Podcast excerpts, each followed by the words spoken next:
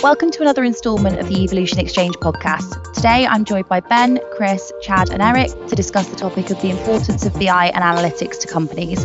Before we delve deeper into the topic, let's work our way around the room with some introductions. Ben, do you want to kick us off? Sure. Thanks, Aimee. Um, well, first, thank you for having me. I'm really glad to be here.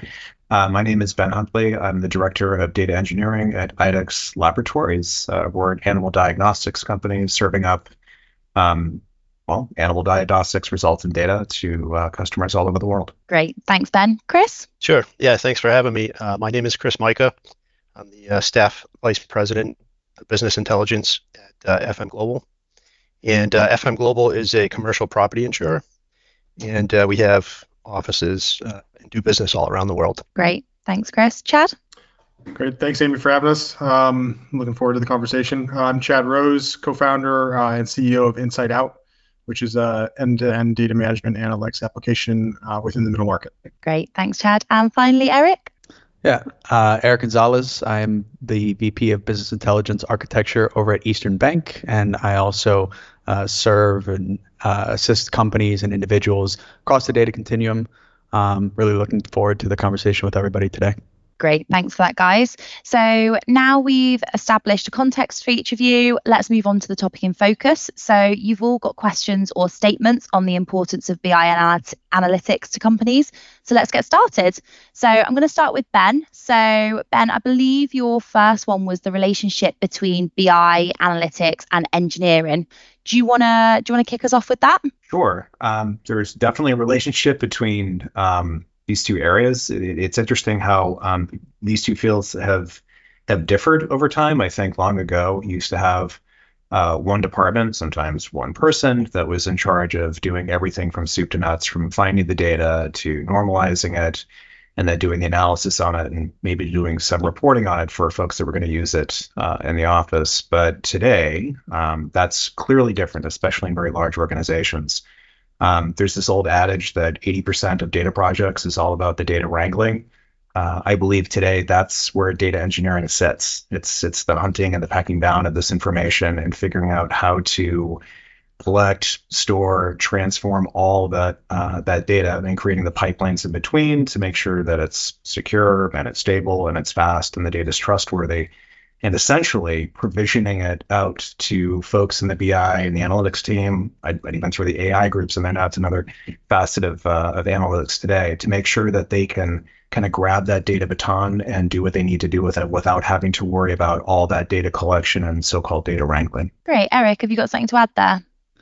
Yeah, I think you know data engineering. You see a lot of data scientists now that are shifting over to become data engineers because they were brought in as data scientists, but we're doing data engineering as a proxy. But you're exactly right, Ben, in the sense that uh, data engineering is that like lower part of the iceberg. There's always that image of here's all of data, and the tip of the iceberg is BI analytics, data science, all these AI use cases. But the bottom component, that 80, 90% is data engineering. And so it's definitely a vital role and is the key underpinning to the su- success of BI analytics, AI, and realistically the business as it relates to the use of data.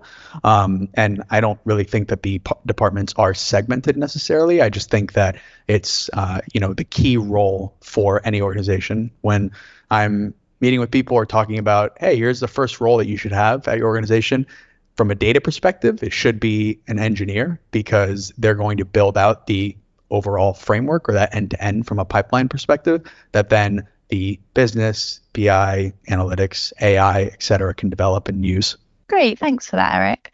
Um, so, Chris, have you have you got something to to add on there? Yeah, I'll just I'll, I'll add on to that. Um, you know, I think the BI team is definitely the um, downstream consumer of the data that the engineers are working with. So, you know, for us, it's it's so important for us to have that uh, relationship with the uh, engineering team and the technology team to make sure that you know everything's the way it needs to be for us and we can consume it, and also to understand the projects that that we're working on. Um, so we have regular meetings with our engineering team to uh, to make sure we're all on the same page. Great, thanks for that, Chad.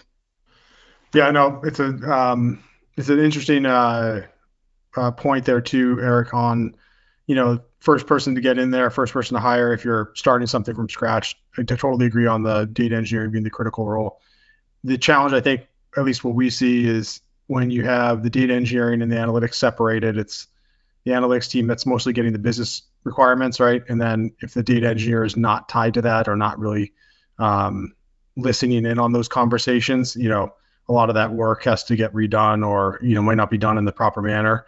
And so as much as possible, we love it when the data engineers are like fully involved in the, you know, end to end project so that they can hear it straight from the business what they're looking for, make sure things are done properly, and and then you can really start to move fast. Yeah, that's great. Thanks, Chad.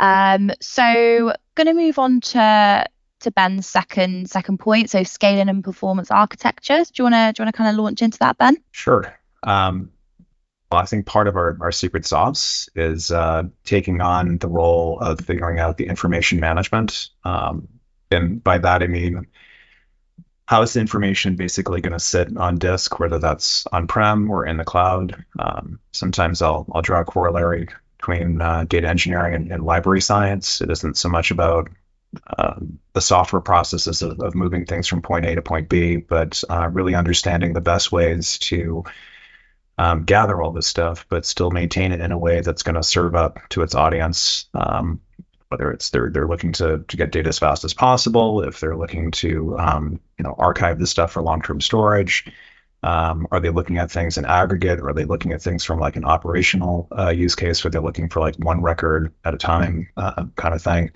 Um, it time back to what I said a moment ago about where a lot of this data wrangling used to fall uh, in the analytics teams. Having that stuff pre-fashioned today um, allows those analytics groups to kind of get at the data the way they want it better without having to worry about the underpinnings of how all of this stuff is set up.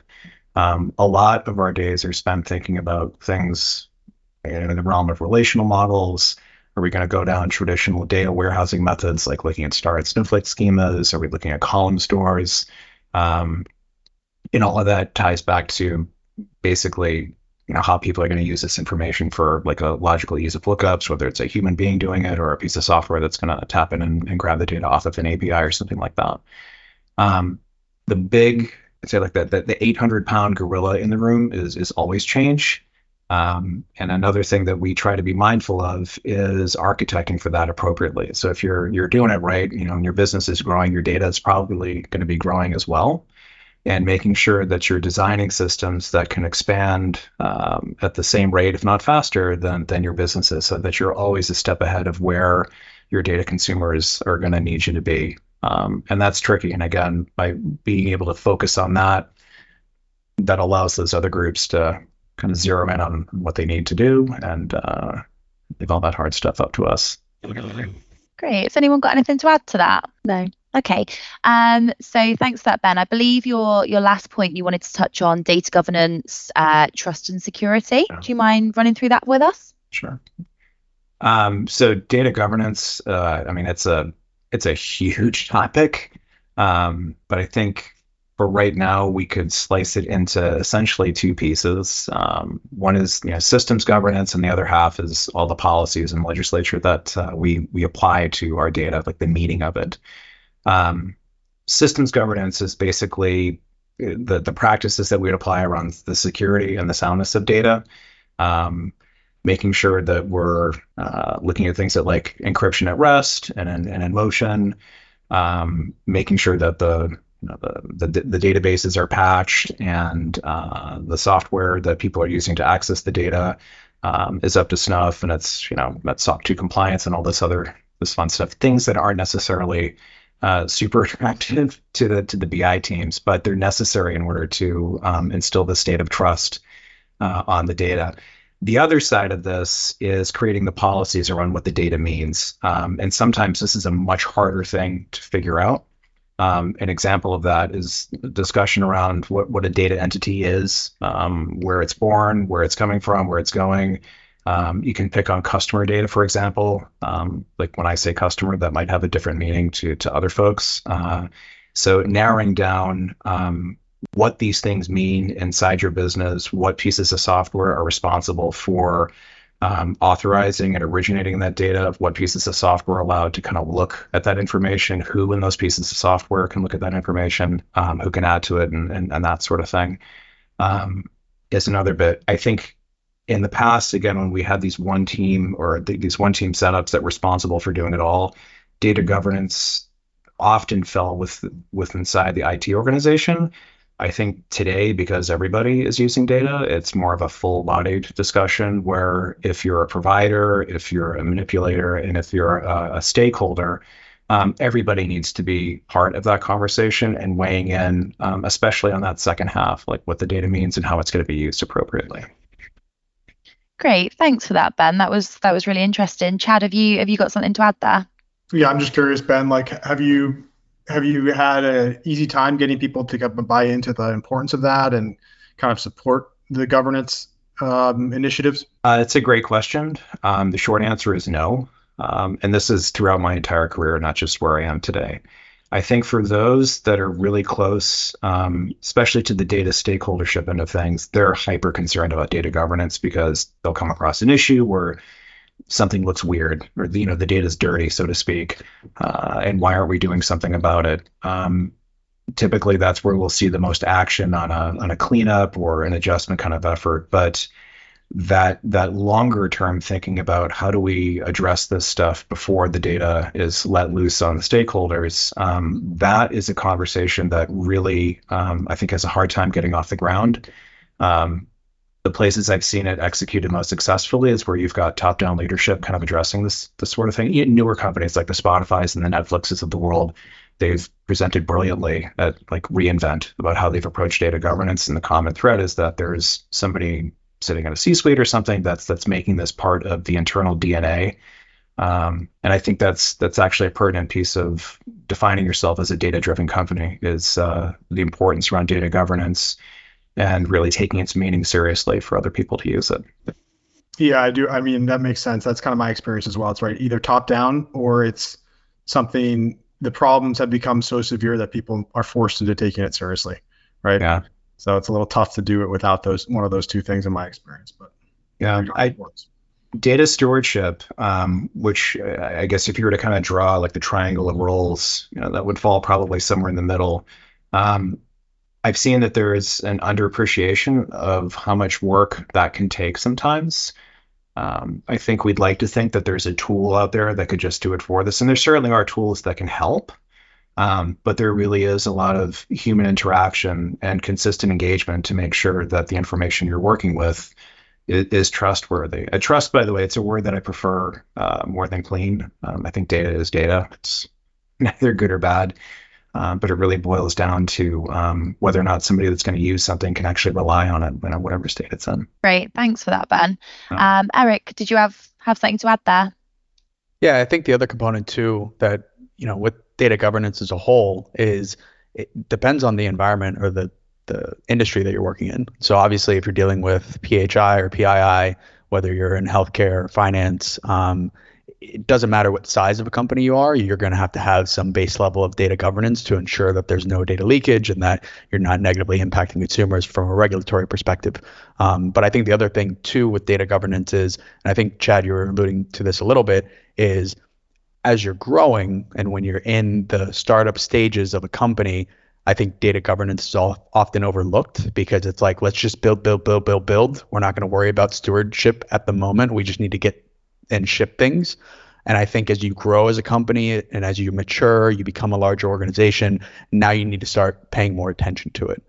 Notwithstanding, obviously, patch fixes or updates or the other regulatory compliance things that are the base level, but just true data governance, actual SDLC processes that people follow, and a good run book for people to follow.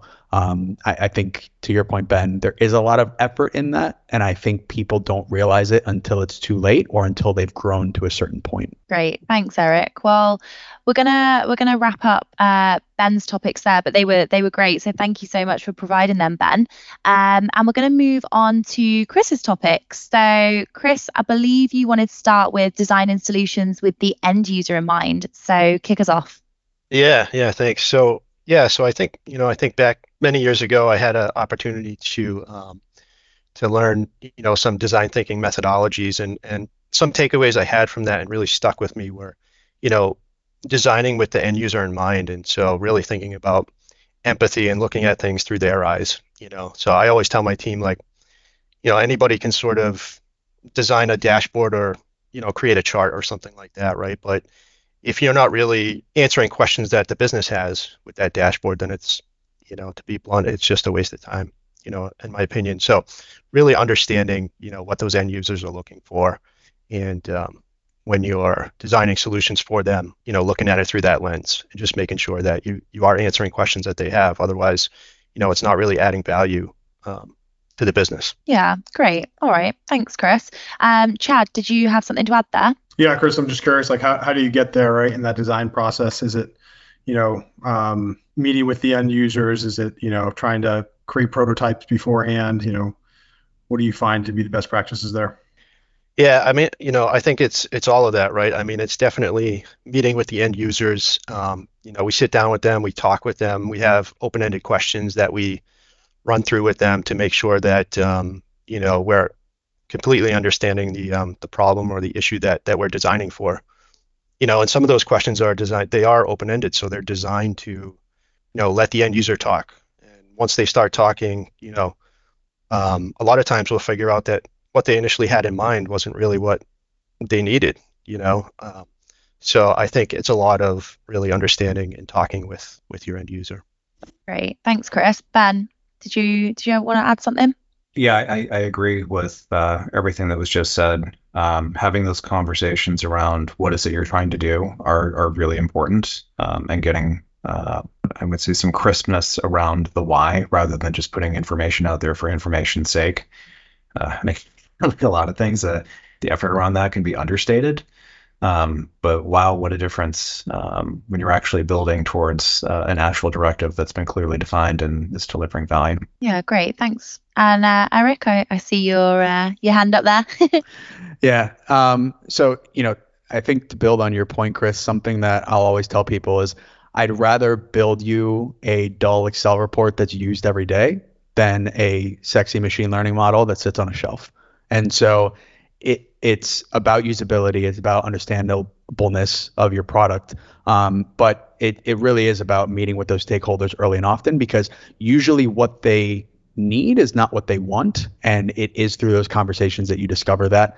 Um, I've found success in doing like wireframing or prototyping, which I think, Chad, you're alluding to, um, uh, of just being able to understand from just a quick sketch of, hey, what are we trying to accomplish here? Or sometimes I'll ask the question of, if you uh, like let's forget about things we built in the past. Imagine you have unlimited resources whatever the newest tech is like what problems are you trying to solve for? And how can we get there? Because sometimes there are these horse blinders on of these products or solutions that have been developed in the past of hey we need to do it this way in this new system because that's how we've done it in the past or that's what we've done before and that's what i'm used to. And so being able to open and expand their mind into what the possibilities are and track towards the problems that they're solving for, I think just allows for a more organic conversation to develop, but actual products to be developed through that prototyping phase. That then when you build out whatever that solution is, it's not a surprise to them. There's that buy in, and it's not just throwaway work that was developed for an ad hoc spree. Great. Yeah, Thanks for that, Eric. Some great points there, Eric. And, uh, you know, going back to the Excel chart example, I mean, I think everybody agrees that most of the business world is run on Excel these days anyway. So, right. I think everyone agrees with you. I can see lots of nodding heads. um, but, you know, I'll take it one step further and say, you know, like nowadays we have a lot of the tools where we can utilize some of that metadata and see, you know, what reports or dashboards are actually being used out there. So if, you know, we've designed these these reports for our customers and they're not looking at them or using them, then there's a disconnect somewhere perhaps, right? And so that gives us another opportunity to sort of get back in front of them and say, hey, you know, what's going on here? Maybe their needs have changed, you know, over time, which happens all the time. Um, but it's a good opportunity to kind of get back with them and, and make sure that you know we're providing what they need great thanks chris well we're going to move on to your your next topic so live, leveraging intake forms or processes to handle the increase in requests from the business yeah yeah and that, that sort of goes back to you know it's sort of inevitable that we do ad hoc requests um, for the business. You know, they don't have the expertise to pull data sets and, and things that they need, so they come to our team. But um, you know, it's sort of moving from being that ticket taker to being more proactive um, for the business. You know, looking at objectives and goals for the year. You know, what are we working on? Um, does that ad hoc request make sense for us to work on now? You know, and so coming up with processes to sort of um, manage that is has been critical for us. You know, so we have uh, an intake form. It's got questions on there that the business has to answer. You know, they might need uh, senior leadership approval on it. Um, so we have some sort of roadblocks for them, um, just to kind of you know triage some of these requests coming in and making sure that um, that they're uh, you know uh, addressing some of the goals and objectives of the of the business. Great, Eric. Did you have something to add there? Yeah, I think having that more refined process that's introduced for the team accomplishes several things. So the first being it protects the team, so you don't have rogue stakeholders who are just contacting the team persistently to get things done and to you know move the needle on several initiatives. Um, I think it reduces the amount of duplicate efforts or duplicate requests that come in because if three people from the same team are making the same request to three different people on the data team, well, now you have three people working asynchronously on the same problem. Um, but then I also think that uh, it, it has the potential to truly show the value or the work that you're doing because I think sometimes the ad hoc requests might get slipped under the rug or they might iterate and turn into a great product, but no one really knows the origination point or no one really knows how those ideas were developed as well. And so having some sort of intake form to be able to document that and to be able to uh, understand that process accomplishes, you know, understanding what the request was, the product that was developed into, but then just protects the team on several accounts. Yeah, great. Chad? Yeah, no, I, I mean, I, I definitely think it's uh, common if you're doing a good job with analytics, you're going to get a ton of extra requests and ad hoc requests, and inevitably that's you know part of the challenge, but also a good good challenge to have in this space. Um, I think as much as possible, you you kind of you have to try to give them the end users a, a, bit of a playground. You know, that's what we try to do at least, a, a, place where they can get access to the data in a usable manner, raw data, and you know, oftentimes what we see is if they can do that, they can kind of build their own model, typically in Excel, right? And they can kind of come up with their own analysis, and then if they want to you know operationalize that or put it into a dashboard and get it automated, then then you you have a blueprint from them after they've gotten to work with the raw data themselves. So um, I definitely think there are some things too that can you can do to to give them access to that so that they they uh, do a little bit of the work themselves and kind of iron out the, the concepts that they're playing with. Yeah, great. Thanks for that, Chad. All right, well, we're going to move on to um, your final topic, Chris. So potentially quite a quite a broad one, probably something that you could talk about for a while. But talk us through the role of the BI team. Yeah, it, it's definitely broad, and um, we could we could probably spend a lot a lot of time on it. Um, but you know what I was getting at is sort of you know what is the role of the BI team today compared to you know years ago. I mean, it's certainly evolved, right? And you have to kind of think about um, you know the terms that are being used. You know, business intelligence, data analytics, data science. You know, they're a lot of them are sort of being used interchangeably, but but what really you know does that mean? And so, you know, for us at FM Global, our team is involved in yeah long form, in depth analysis, reporting, and, and dashboards, and then efficiency for the business. So it's not always just creating a report or a dashboard, but you know, for example, we had a team that came to us um, last year and, and they needed our help, and they said we sat down with them and they were literally you know, daily on a daily basis, copying text out of emails and putting them into an Excel sheet. Um, these were automated emails that were getting spit out from some sort of database or something. And um, you know, so after sitting with them for for a few minutes, it became apparent that yeah, we could definitely help you. Um, and it turns out that yeah, we could connect to the database on the back end, you know, push that into uh, Power BI to visualize it for them and automate that whole process.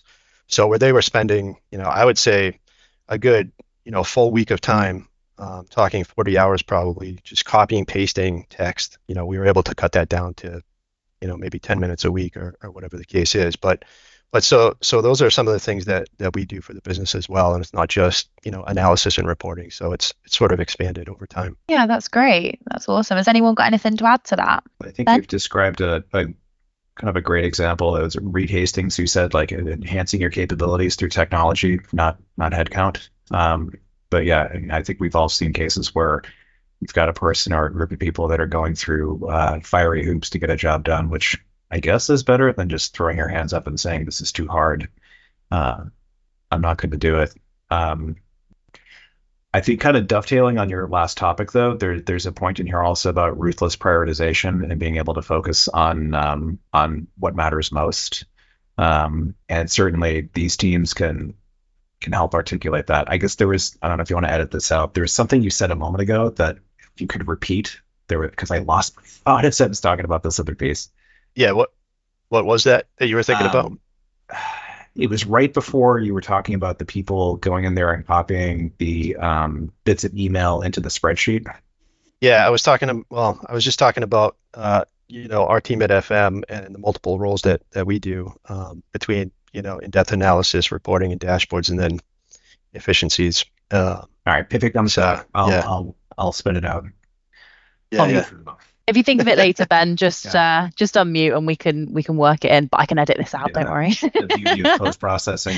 That's great. Yeah, I'll send it to marketing. They can do it. exactly. Cool. Awesome. All right. Well, um, that's that's perfect. Thank you so much for your for your topics, Chris. That was really interesting. Um, we're going to move on to Chad's topic. So, Chad, I think you actually wanted to circle back to um, to one of Chris's points about having the the end user in mind. So, do you want to expand on that? Yeah, absolutely. I mean, it's um just in general, you know, what leads to good adoption of analytics, you know, and what does it take? And that's something that I think about quite a bit you know, and try to fine tune over the course of my career. I think there's some things that are out of control, you know, out of your own control, like, you know, sponsorship from the top level. Ideally, it's there. If it's not, it's pretty tough to get, you know, adoptions of analytics within the organization. Um, but, you know, there are beyond kind of the basics, right, which are making sure the data is accurate, making sure the solution is fast and performant. Um, you know, I think we've talked a little bit about you know the end user making sure that they're you're kind of iterating and getting things in front of them quickly so that they can get feedback and they can you can fine tune what they're looking at and what they're wanting um, and that kind of goes to uh, a concept we talk about a lot which is like jobs to be done um, which is really you know looking at the business user or the end the consumer of the analytics you know what are they trying to do with the data? You know what are they coming in and logging into a dashboard for? Uh, and trying to enable you know that job that they're trying to do as much as possible. So that could mean things like you know um, being able to simply email out a dashboard directly from the platform to their to their team because they see something that's off, or being able to uh, you know have some sort of narrative or some sort of conversation directly within the platform. Um, and we also kind of think about you know the the types of KPIs and the metrics that are uh, being presented. And you know, there are some criteria that we think about with regards to those, which are um, things like making sure it's a, a, controllable metric, something that the people who are looking at, uh, you know, have control over its behavior in terms of, um, you know, if it's a sales metric, you know, they, they'll obviously be able to move that needle up or down. But um, if it's a metric that they don't have any control of, it's not going to be really relevant to them and they're not going to use it. Um, making sure they're current and they're, you know, uh, there it's up to date and accurate, um, but also something in, you know that's a little more nuanced is whether or not it's uh, you know a metrics that, that's easily trackable, something that they can understand. You know, I've seen a lot of a lot of implementations where people try to put in some sophisticated metric or algorithm that you know rolls up a bunch of other different metrics and no one understands what it means, and you know inevitably that's not going to get used. Um, so the, it, I think one of the challenges generally is just that there are so many moving parts, so many areas and possibilities of failure that you kind of have to nail a lot of these different things in order to get people to really adopt it. Um, and you know that's that's why we spend a lot of time thinking about and try to pay attention to it. Some great points. Thanks, Chad. Um, and then we're going to move on to your next one. So again, kind of kind of touching on what Chris mentioned, but you know where BI and analytics can help organize organizations, but also where it might not, which is an interesting take. Can you run us through that? Yeah, sure. Uh, again, just for I mean for the audience and for people listening, I think it's important to note when you're going into a project, um, there are some clear areas, right, that that these can these these uh, dashboards and these solutions can help. Um, we've talked a little bit about it, but you know, I think some of the basic ones are kind of what Chris was talking about. You know, in terms of automation, you know, there should be these should be helping to automate people's work in terms of composing reports. So if they're working in Excel and living in Excel, doesn't mean they have to necessarily do all the data preparation, management, manipulation within Excel itself. Um, and then it also, you know, should be uh, aligning the organization. And so, you know, as a single source of truth, you can, you know, remove a lot of the arguments and the back and forth internally around what the right number is. And that can obviously help the organization at a high level. But particularly like where we have found where it's a little bit, you know, less helpful, you know, is either in really small scale data sets, you know, where maybe companies, organizations have a very low volume of, you know, uh, sales or really highly customized products. Um, or highly variable, you know, complex data sets. You know, one in particular is around you know, complex commission structures. You know, we've seen that come up quite a bit where, you know, when you want to automate how much someone is getting paid based on a number of rules, and if there are so many rules, it's almost it's it's very difficult to put that all to, in with a traditional BI tool versus something that's purpose built for that. Uh, so you can get carried away pretty quickly with those types of things. Um, and there are a couple others as well, you know, I would say, but I'm I'm curious if other folks on on the call here have, have thoughts on that. On that last point, um, with complex roles and management and how hairy it can be to uh, to sort things out. One approach that we have taken over the years is to adopt um, team federation.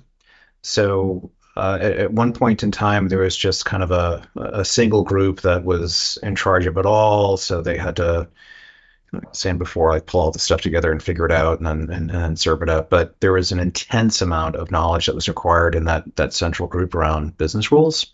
Um, so you know, there, there's the the technical implementation of that stuff, which can be tricky enough. But then there's the actual just you know thinking about like how does this person get paid and what group and why and you know the the other salespeople can't see any of that and and, and that sort of thing. So um, by kind of breaking up the the centrality of um, of our group and creating these federated uh, teams to take on some of that work, um, we were able not only just to distribute the workload but distribute the knowledge, and we wound up you know developing these teams that really had a, a deeper sensitivity into what the heck needed to happen. Um, they just they had a lot of that kind of sentient knowledge about the data that was specific to their world. Um, and were able to take it much further than than we were ever able to. Um, so today, I mean, I guess curse and a blessing. There's always a price for this stuff, but we live in a group of uh, a couple uh, federated data teams, both engineering and analytics. Um, so they're able to kind of live out there on the edge. Um, you know, they're they're consuming stuff that we, you know, closer in the IT organization are serving up, but then they get their special piece of the pie based on a single source of truth. Um, but then they're kind of putting their own veneer and polish on it that's specific to them and delivering something um, that's much more palatable. With the advantage with these multiple groups of getting a lot more asynchronous work done as well, so they're not just bottlenecked by you know what me and my my my group of merry people can do. for them. Yeah, I think that, that makes a lot of sense, Ben. I think you definitely need to have that in those areas where there there's so much domain expert or you know knowledge and and uh, expertise required. And um, interesting to hear how you approach that there. Yeah, um, we uh, well, a couple of us have um, adopted this notion around domain-driven design and how that feathers into this thing called data mesh, which is becoming all the rage. Um, you know, this might be out of scope for today's discussion, but that's some, it's a pretty powerful framework that uh, I, I can't advocate enough for. It's, it's it's wonderful. Great, thanks, Ben. Eric, Chris, have you have you got anything to add to that before we move on? No. Okay. Not not, um, not to that one particularly, but um, going back to a couple of um, Chad's points, you know, talking about um, KPIs and metrics, um, you know, and really understanding, you know, what those KPIs and metrics mean um, to the business, right? So, if you have a KPI on a dashboard that's, you know, you had $25 million in sales this year, well, is that good or bad, right? So you want to be able to sort of convey that, I think, to your end user or to the audience and provide some context around that. You know, I think for a company like Coca-Cola, obviously that would be a pretty bad year for sales, but for a smaller company, I mean that that could be, you know, the year of their lifetime. So being able to provide that context on that reporter dashboard, I think is is really key and important for them to uh, to take action on it or to understand it. Yeah, great point. Thanks, Chris. Um, okay, so we're going to move on to Chad's final point, which is how BI and analytics is impacted by latest progress in AI, which I know is a super hot topic at the minute. So uh, yeah, launch into that. Yeah, I, I, think this could be its own own conversation. Um, but it's something we're also spending a lot of time thinking about, playing around with, trying to figure out where where it can really drive value and help. Um, you know, in some areas it's pretty easy. It's you know uh, things like you know building new integrations, you know, helping actually develop some of the code or uh, you know develop data models. Um, in other areas, you know, data cleansing can help. You know, can be automated a little bit more. Um, and simple things like outlier identification and and you know simple uh, kind of questions of the data can be answered uh, a little bit more easily. Um, but really, I think you know in terms of like long term where we're going, it's uh, question, open question to me as to what this looks like. I think, um, you know, a couple thoughts. You know, if you have a if you have a good analytics solution and you have a CEO or a leader logging in, you know, they're typically coming in, they're trying to see, you know, do I have good results? And if so, you know, uh, where are they? And how can I, you know, implement those results in other parts of the business? Or maybe there's a certain sales fo- sales team that's doing really well. How do I take what they're doing and put it over there in another area? Um, if there are bad trends, you know, it's like how do I fix that? How do I tell my team to go fix that? How do I address that? Um, and so if I look out there, I think it's, you know, the act of aggregating all the data, developing these solutions can help, can be kind of done faster, hopefully, with these tools, but also to the extent possible, you know, these the these actions that users are taking as they come into the dashboards, as they come into the solutions, can also be you know augmented by these by by this technology. You know, so uh, something as simple as coming in and trying to understand where those problems are, that should be pretty well automated. You know, it should be easier to type to bubble those things up to the top. You know, same thing with things that are going well. Um, but take then taking that next step, taking those actions. You know, in my mind, I'm trying to figure out where where can you know this technology help even take it further. So you're living not just within the dashboard, but you're you know in, you're enabling this data within the organization uh, in even more ways, more actionable ways. Great, thanks. I can see everyone nodding along. Eric, have you got something to add to that? Yeah, I think you know part of the question is like how is BI and analytics impacted? I'm sure there's two sides of the coin, like what's the positive outcome and what's the potential negative ramifications of this technology. Um, and I think if we go back to what Chris was talking about, the role of BI and analytics and even larger data at an organization, if it's just treated as a reporting shop or an order taker and there isn't that next level thinking, then I can see the role of generative AI or just AI in general replacing a lot of those roles or at least a lot of that functionality so that you need a smaller team. And so you saw the same thing with RPA and data entry roles or even like, you know, people always point to like farmers and the tractor or you know some of those early earlier technologies that uh, mass amounts of people were replaced by these systems or functions and instead had to shift to other roles. And so I, I think we'll see the same thing with AI and its adoption from a BI analytics data perspective is for people that it can enable and allow you to free up those rote monotonous tasks so that you can do that next level thinking well now that has just made you 10x more valuable. If you just focused on the rote monotonous tasks and you just were an order taker who hey somebody reached out and said i need the top 10 diagnoses by utilization and cost. You churn that out for them and then they didn't speak to you and you didn't give them any sort of strategic outlook then i can see tools replacing that with a simple prompt that then hits your backend and pulls and extracts that information for you. So um, I think it just depends on your role and the team's role in terms of how it impacts you. But I think the net of it is going to free up a lot of people's time and make people more efficient. Um, but it'll just shift some priorities or at least the way your role is constructed. Great. Thanks, Eric. Some really interesting points there. Ben, did you have something to add there? Yeah, just an area that I'm always kind of poking at is how to um, apply evaluation on, on data sets, which seems just ridiculously harder than it should be. Um, you know, I joke with my boss that if I went to our CFO and I asked how much is our furniture worth in all our offices, we could probably come back with a pretty good answer. But if I ask the same thing, like what's our data worth, it's not so straightforward. Um, so, and a lot of that ties into some of the stuff we were talking about earlier with prioritization and what we focus on and what we don't. Um, so I don't have an answer there either, but I mean, I guess I would open it to to the room here to see if any of you had gone down this path or if there are tips or tricks for especially for the listeners to to help with this because I think this is something that can really promote the value of data and put some fire underneath data projects that a lot of us have been trying to do for a long time. Yeah, I think there are definitely ways of going about it, but it is it is very tricky and challenging, Ben. I mean, you know, if you're talking about a single metric, you know, and you're talking about the cost of like developing a solution to give business users the ability to get into that metric to see that, it's like you can maybe model something where if you see a 10% increase in that, what does that mean for the business, you know, from a financial standpoint, from a monetary standpoint, and maybe back out some sort of ROI there. But uh, man, that's a that's a that's a challenge. I don't have a a, a clean answer to because it is uh, oftentimes case by case.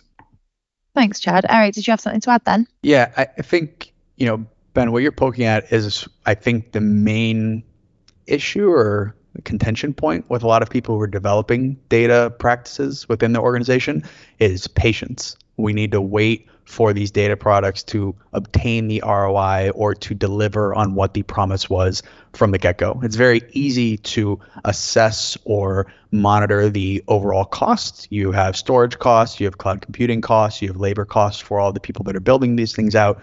But what is the actual ROI or tangible ROI? That's hairy to get to. And sometimes you can create some fuzzy logic to uh, maybe get there and say, hey, uh, we're going to get you know $100 per uh, conversion based off of this model that we built out and we have a million people so we're going to get you know 10 100 million dollars like w- whatever it is based off of your calculations and i think the harder part in that is sure maybe you will get those conversions but when is it going to happen? When is the product going to be finalized? When are we going to be able to achieve that? And so um, for a smaller company that is something that's not always palatable and something that they'll just either kick the can on actual implementation or not hire enough resources to truly build something. So it's just this patchwork of, oh, we have a data engineer for six months. All right, now we're going to get a contract and hire a data analyst to work on the data engineer's work, but we don't want the data engineer there anymore because we're incurring a cost on her. So I think it's you need to have that requisite investment on whatever that data product is usually you should probably start off with something smaller that you know is going to convert and get you that dollar amount.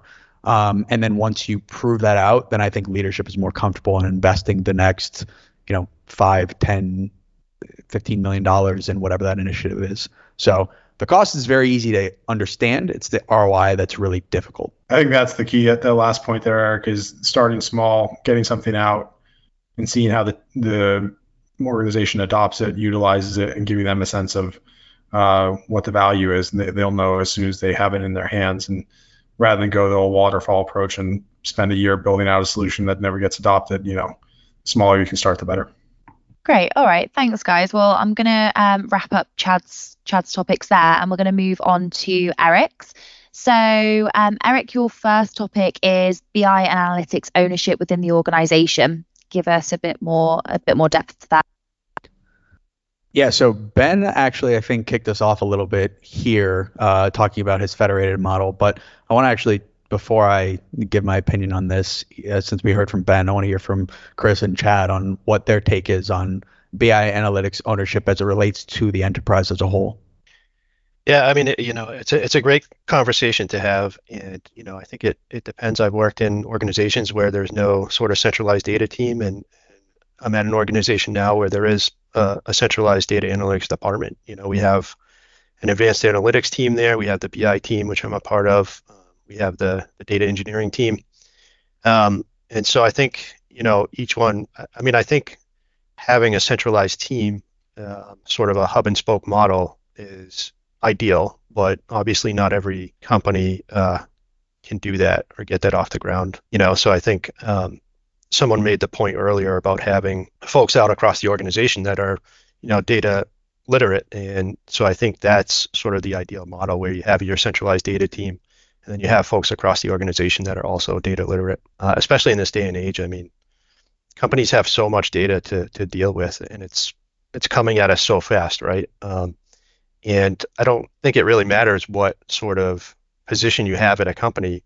You have to have some sort of data literacy at this point, whether that's you know, learning how to use Excel more efficiently or whatever the case is. But um, regardless of the position, you know, data literacy is is really important. Great, thanks, Yeah. Chris.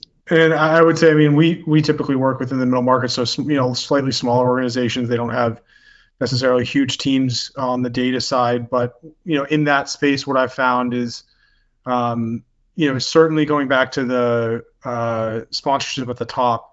If there's a, there, ideally there is someone on the business side, CFO, COO, who is really uh, owning the implementation, owning the project, owning the implementation of, of the analytics solution within the business that way they can really influence again this is in my opinion it's there to serve the business. It's not there to serve necessarily the technology team right just alone. So they can really help influence the direction and and uh, make sure it's providing the business value that it needs. And then the secondly like just having that one independent one individual person maybe right underneath that cfo or coo who's really the subject matter expert subject matter expert maybe not maybe an analyst, financial analyst, not necessarily a technical person, but someone who really understands the full landscape of where the data is coming from. They can answer the easy questions around where these data points might be. You know, single point of contact ownership within the organizations I work within. It's very difficult to have success, but if you do have that and that expert there, um, then uh, I, have seen a lot more trust built, a lot more uh, success and adoption within the, the broader business. Yeah, those are those are both excellent points, and I appreciate you guys walking through that. And I think so. What I've seen is when you get a model that is very federated and you have all of these independent groups that are owning all the different data elements and you have no central team, you create these data silos that exist and you get away from a single source of truth.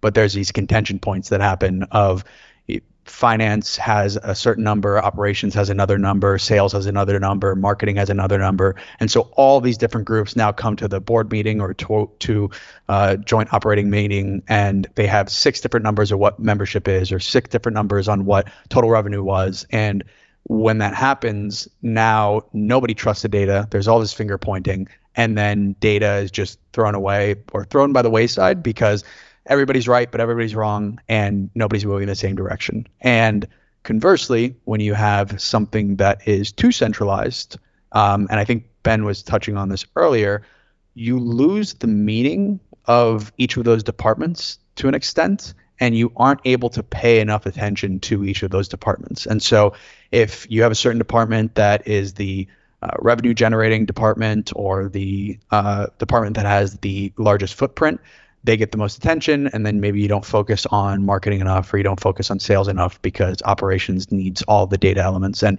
data becomes a de facto department or sub unit of a certain department because of that. And so i think what's really works about having that federated model is you have that central team that can take in any request maintain the single source of truth and take in any best practice from one of those um, like offshoots or different teams and then those other teams are obviously benefiting from whatever the centralized team is pumping out, but there isn't a contention point because they own whatever the data is for them. But it all still funnels through that central unit or the central group. Um, and so the stewardship or the ownership is really centralized, but each of those different groups has a level of authority or a different flavor that they can put on their data in order to make it more accessible, more usable, more understandable by each of their departments. And so I think that that, from my perspective, is the best way for data analytics as well as BI and analytics to function in organizations. It's when you have that centralized unit and then uh, federation across other units that then feed into that that larger central team. Um, and I think Chris, you started to talk about data literacy, and I love that you brought that up because uh, that fits so nicely into here. Because for me, data literacy means not just understanding your data or understanding how to code or understanding dashboards, et cetera, but it's having that business context. It's having an understanding of the marketplace. It's knowing your role, knowing your department, and how data both assists your role in department, but then plays a bigger part in an organization. And I think to truly achieve that, you need to have more of a federated model where you still have a strong centralized team that is the ultimate decision maker, but federated groups that still own components of their data. Yeah, some uh, some great points there, Eric. And I can't tell you how many meetings I've been in in the past where um, two people are in that meeting thinking they're looking at the same metric and they're different, and uh, it's because they pulled them from different reports or whatever the case is. Um, those are not fun meetings to be uh, to be a part of. That's for sure. And then you bring that to a consumer or customer, and then they're like, you guys don't know what you're doing. You have no idea what's going on behind the scenes. You don't know your own data, or you both created logic that's different from what the actual truth is. So now the customer is like, my win percentage based off of what you guys said or conversion rate is 20%. I don't know why you're presenting 47 and then marketing's presenting 62. What's going on? And so it you go in trying to create camaraderie, trust, whatever word you want to call it, and you leave with people feeling dejected and like they've been lied to to their face. Yeah, and that trust and sorry. Okay, yeah, I was just going to say that trust and integrity of the data is, is so important. Um, you know, we're we work with mostly internal customers on my team, but um, you know that could be anyone from the CEO down to you know a, a entry level analyst. But it's all the same. If they don't trust the data, then they're not really trusting the work that you're doing. So those are great points. Did you have something to add that? Oh, sorry. Yeah, well, just I mean, there, there's there's bits of um, a lot of bits of data governance and data literacy involved in all of this stuff. Um, I, I, think there's both art and science involved in figuring out what needs to be single sourced of truth. So that problem of two people looking at you know, kind of the same thing but coming up with different results is uh, the, the, definition of insanity.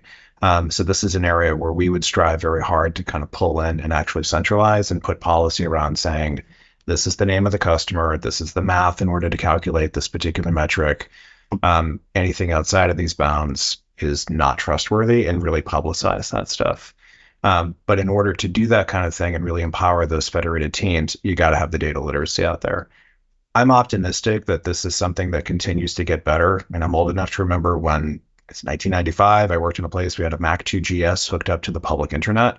And there was maybe three people in this very small company that were even allowed to touch the machine because what would happen if you touched one of the five websites you could get to? Oh no! And so I mean, it's it sounds ridiculous in today's uh, state, but I think at some point using data in pretty sophisticated ways will become as um, ubiquitous, if not fashionable, as you know we use email or the internet today. I'm I'm very hopeful in that regard. That's great. Thanks for that, guys. Well, we're going to move on to Eric's next topic, which is bridging communication between technology and business through BI and analytics. Yeah. So when people ask me what I do, um, the way I describe it is I connect the business to the data and vice versa. And I do think that that is the best way to describe business intelligence, analytics, or just data as a whole is figuring out how to be that communication layer between the two. And I often joke that I'm bilingual between the two because it does take a certain skill set of being able to break down business goals, business outcomes, or business objectives into technical components and builds, but also be able to derive or understand the data in a way that can work towards your initiatives or the the business goals that you've set out. So, from my perspective, um, it data serves as the conduit or that glue between uh, the two functions of business and technology, um, and really is about trying to be more informed as an organization with all the elements that you have uh, within a data warehouse or, or that you can obtain um, to just make the best or most impactful decisions for the business. That's great. Thanks, Eric. And uh, Chad, have you got something to add there? Yeah, just to reiterate, I mean that's that's a unique and rare skill set, Eric. I think to be able to do that right uh, effectively, and I think um, it's definitely important. Uh, I would uh, say that you know um, you can either have folks who are just going to take the orders and try to you know interpret and do the best they can, but to really you know add value to what the business is asking for and really create a solution that they're going to utilize and and uh, an effective tr- technical solution for them. That's a definitely a challenge and um, definitely very valuable. Great. Thanks, Chad. That's been really great. Thanks, guys. We're going to leave it there. Um, this has been the Evolution Exchange podcast. I want to take this opportunity to thank Ben, Chris, Chad, and Eric for providing their insights into the topic. And thank you guys for listening.